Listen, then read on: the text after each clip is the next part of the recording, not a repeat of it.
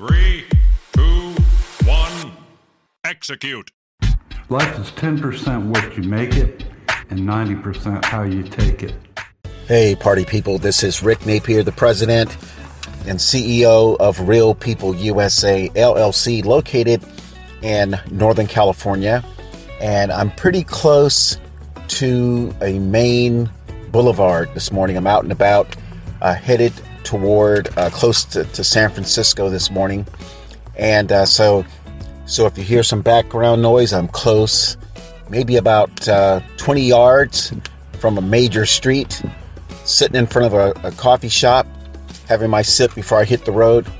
And I just want to thank uh, people who have come on board with Real People USA um, for help to help them with their, their campaigns and uh, signature gathering and, and petition gathering and uh, just overall coaching. Today's podcast episode is going to be kind of interesting because, you know, there's a lot of um, there's a lot of cheating going on in these elections. And and people sometimes say, "Why do I talk about that so much? Why do I talk about Gavin Newsom cheating? Why do I talk about New York City che- cheating? Why do I talk about South Florida cheating? Washington state cheating? Texas cheating?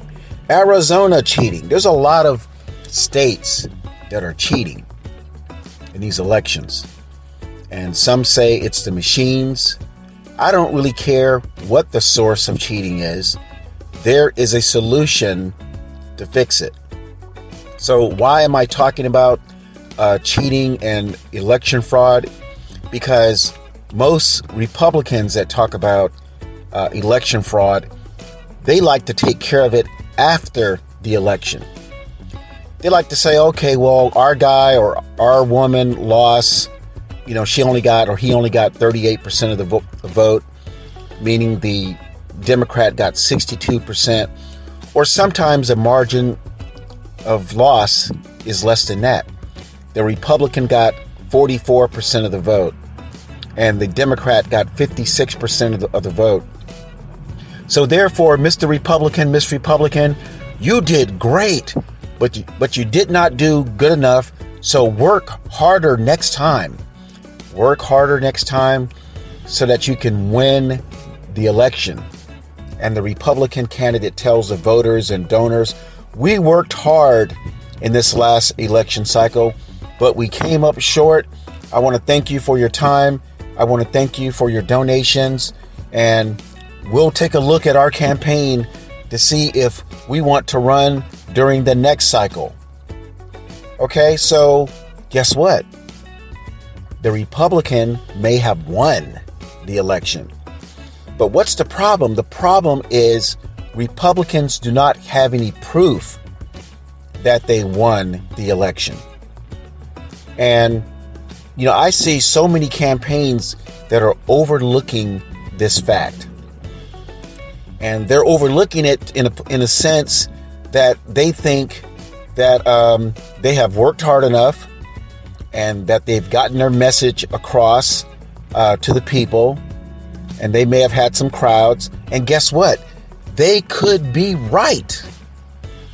But in this environment of political cheating, of Democrat cheating, with Democrats' claim to fame is to cheat. And I also want to add there are some Republicans that we can't trust. And in fact, there are Democrats who dog other Democrats.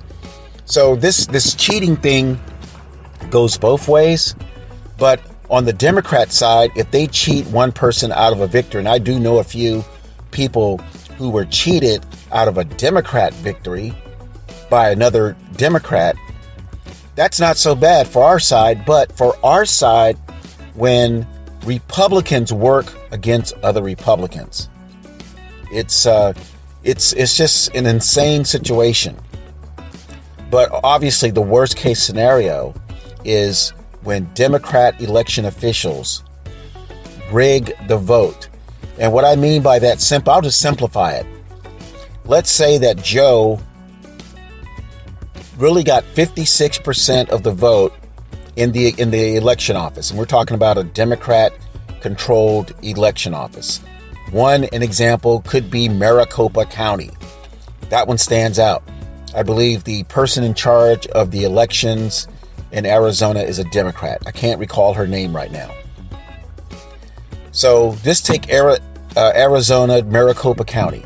Let's say if Joe actually won the election with 56% of the vote, which means the Democrat got less than 44%, maybe some other candidate got some numbers, but the Republican got 56% of the vote. The election people, as you saw in Arizona, as you saw in Pennsylvania, they can do many things to alter the vote. The machine thing came up, the late night mail in ballots came in, you know, like at 2 o'clock in the morning to uh, cause Donald Trump to lose uh, several states Wisconsin, uh, Michigan, Pennsylvania, Arizona, Georgia. But the biggest challenge, like I said, like I said, I'm I'm close to a uh, major street, so that was a Northern California Fire Department going by. But the biggest challenge is Republicans have no proof. They have no proof that they came close, if not won, the election. And it's a sad state of affairs. And Real People USA, we have the solution for that problem. But it seems like it seems like 99% of Republican candidates are not interested in knowing if they came close or if they won. And like I always tell people, at least recently I've told people, I must be from the planet Mars. What in the, what in the world do you mean that you don't want to know what your pre count was? In other words, wouldn't it be ideal for a Republican candidate to say, you know, there are 800,000 people who are registered to vote in my area. And we'll get to how that may be a problem, but let's say there are 800,000 people registered to vote. So, would it make sense to work hard enough to get as close as you could to 401,000 votes? So, why is that? Why is that important? Because if you have a, pre, a, um, a pledge voter database, let's say you have talked to so many people, and in your database, you have, let's say, 375,000 people in your database that have pledged to vote for you. Okay? So that means there are some people who will probably vote for you that you didn't meet. But you at least have 375,000 people who have pledged to vote for you. So, what does pledged mean? That means they live in your district. They are eligible to vote for you. They have maybe uh, given you money. They live in your zip code. You have met them at rallies. And that takes me to another point. To, to put together, to assemble this pledge voter database, it's not as hard as people think it is. Many people think, oh, 375, 401,000 votes. Rick, I can't talk to 401,000 people. There's no way I can do that in my campaign. Well, you don't have to. Perhaps you only need to talk to 100 people. Talk to 100 people and let those 100 people do do the rest of the work. I know, I know it sounds it sounds mind-boggling to, to think you have to talk to 401,000 people. But you don't. See, and this is when Real People USA's um, sales background comes in to play. Simply, you're looking for referrals. So those 100 people that you met six, seven months ago could evolve, could uh, migrate or I'm not, not even sure that's the right word, can expand to 400, people that will vote for you. So that means all you have to do is just talk to enough people initially. Then use the power of technology, to the power of communications. That's why Real People's US that's why Real People USA's model is work hard, work smart, uh, have a strategy, and communicate often. So those four pillars of working your campaign should get you there if there is a, um, uh, an audience for your message. And right now, Republicans, there is a huge audience for our message. We have Republicans who, who will most likely vote Republican. Then we have, in my opinion, about maybe 30% to 40% of Democrats who may not vote Democrat anymore, or some of those people may vote Republican. So the, the, the time is right. Um, the, the environment is ripe for what we need to do. But again, for some reason, Republicans don't see that. And I think it comes from the fact that, um, you know, when people run for office, and I'm talking about Republicans because Democrats have a whole different uh, game they have to play. It's, it's almost like someone has picked the Democrat candidate who they want to run. I'm not talking about the voters, I'm talking about people in the Democrat political echelon. They have picked who they want in that seat, and they will make it happen. And everybody better shut the hell up if you don't like it. But on the Republican side, uh, mostly the people have the power to do it. But I believe when when Republicans campaign, they believe that uh, all they need to do is maybe go on social media, have a few meetings with people, put out some signs, and hope for the best. And I'm telling you, that's just not not possible. That's not that's not a, a feasible, winnable way to have success in your campaign. It's just not. And I know that uh, a lot of people are infatuated with social media. Ladies and gentlemen, social media has less than 1% of impact of the people that will vote for you. Putting on a sign has a thousand times more impact than having, uh, you know, 100,000 followers.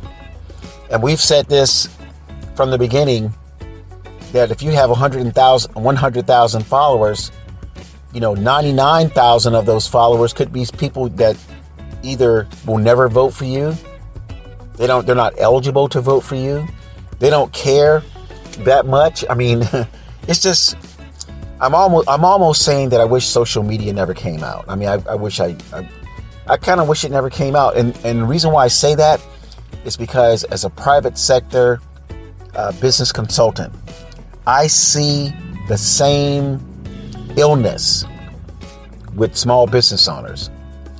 They think that social media is the cure for their business in, in terms of adding new clients. And it's not. It's not. So if there are candidates still out there and you have primaries coming up in 60 to 90 days, or if you have uh, primaries coming up five months from now, you still have a chance to fix this problem, to, to know how many voters will vote for you in the primary and the general election. Um, and one of the ways to start is to look at how many people or who have subscribed to your your, your emails on your website, your, your contact page. That information is gold.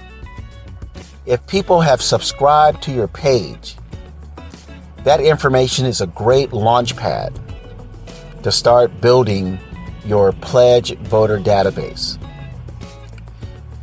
And if you have events that you're doing, I, I recall um, just recently a popular uh, social media sensation who's running for office.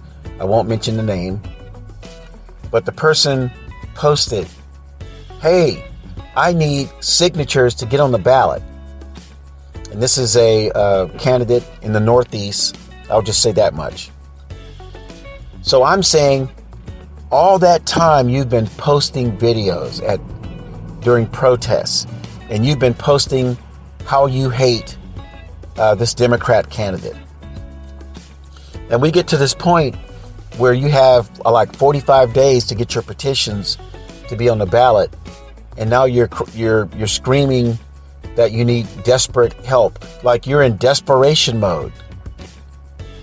So my question to this candidate, or if the, if the shoe fits, what were people doing these last six seven months, having these protests in these big cities, talking in front of big crowds?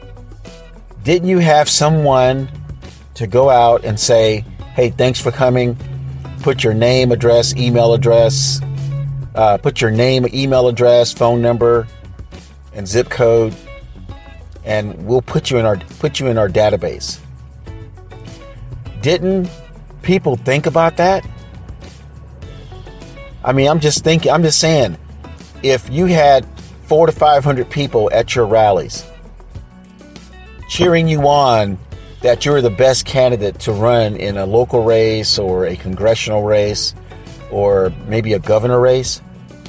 No one thought about having people sign like a sign in sheet to say, hey, thanks for coming.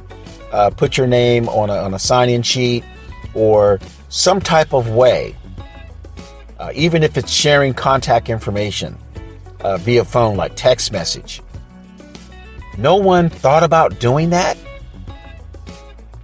It just blows my mind. It blows my mind because if I was working in corporate America and my um, president of sales, Uh, she was a, a, a Japanese American woman, her name was Michelle.